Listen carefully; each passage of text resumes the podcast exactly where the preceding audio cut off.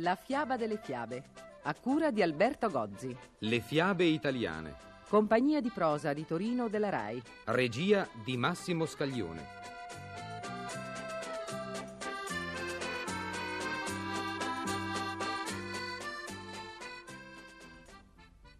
Come dicevamo le volte scorse, le fiabe italiane sono abbastanza diverse fra loro. Infatti, ricordi, abbiamo Sì. cercato di riunire insieme quelle che ci sembravano più simili. Sì, prima abbiamo raccontato quelle sulla furberia. Eh, sono tante le fiabe su questo argomento e non solo italiane. In ogni parte del mondo, furbi e sciocchi sono sempre stati personaggi molto interessanti. A me divertono di più gli sciocchi. Ah già, eh, ti divertono gli sciocchi perché sei o ti ritieni un furbo. Beh, poi abbiamo parlato della sfortuna. Fiabe di povera gente alle prese con le difficoltà della vita, con la miseria, con la fame. Naturalmente in molte di queste fiabe c'era un poco di magia, si capisce, ma quello che ci interessava era far vedere a te e a tutti i ragazzi che ci ascoltano come anche un racconto fantastico possa essere vicino, molto vicino alla vita di tutti i giorni. Oggi invece eh, ritorniamo alla magia. E allora ci saranno fate, prodigi, incantesimi. Ah certo, e di questo le favole sono sempre vissute. Ve ne racconteremo quindi alcune molto famose e può darsi che qualcuna la conosciate già, ma non importa, è questo in fondo il bello delle fiabe, che si possono tante volte riascoltare. Questa, ad esempio, la raccontano a Firenze e si intitola Prezzemolina. Ninna nanna sette e venti, il bambino. C'erano una volta marito e moglie che abitavano in una bella casina proprio di fronte all'orto delle fate. Tutti i giorni la donna andava di nascosto nell'orto e si prendeva un mazzetto di prezzemolo. Mangia oggi, mangia domani. Le fate se ne accorsero. Sapete che cosa facciamo? Ci nascondiamo, così scopriamo chi è.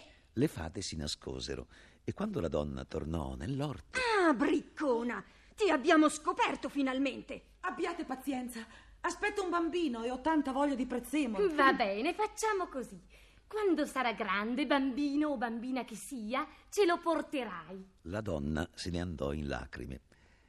Finalmente nacque una bambina, Prezzemolina. Prezzemolina, ricorda alla mamma quello che ha promesso di dare alle fate. Che cosa, signora Fata? Lei lo sa benissimo. Mamma, le fate dicono di ricordarti quello che hai promesso. Ma non mi ricordo bene che cos'era, ma che se lo pigliano pure. Allora, Prezzemolina, hai chiesto? Sì? La mamma ha detto che quella cosa la prendiate pure. Molto bene. Vieni allora con noi a casa nostra. Vedi questo stanzino del carbone? Questa sera deve essere tutto bianco come il latte e dipinto con tutti gli uccelli dell'aria.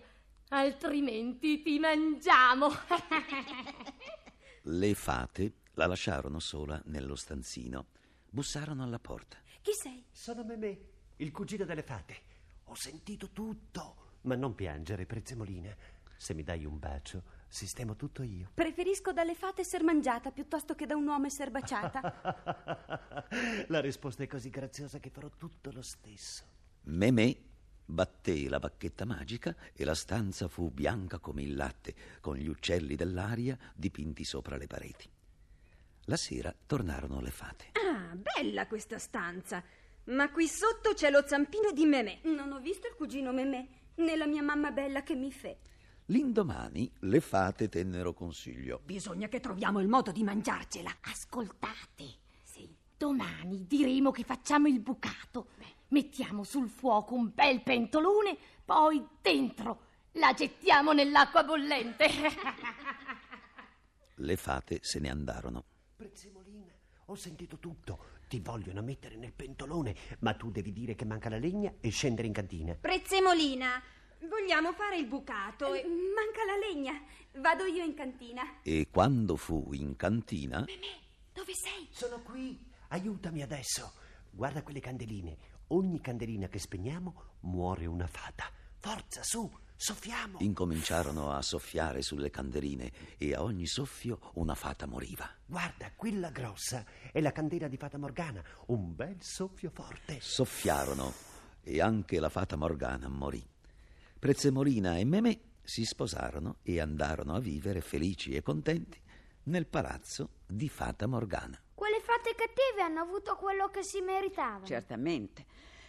Allora hai visto come tutta la storia di Prezzemolina abbia preso l'avvio da quel famoso mazzetto di prezzemolo.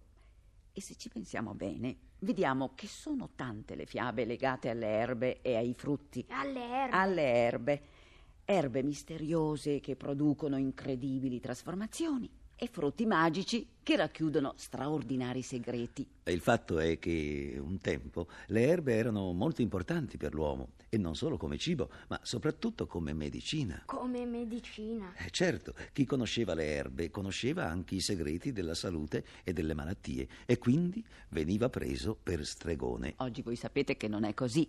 Le malattie si curano con le medicine e gli stregoni sono diventati medici esperti. Delle erbe rimane un ricordo lontano.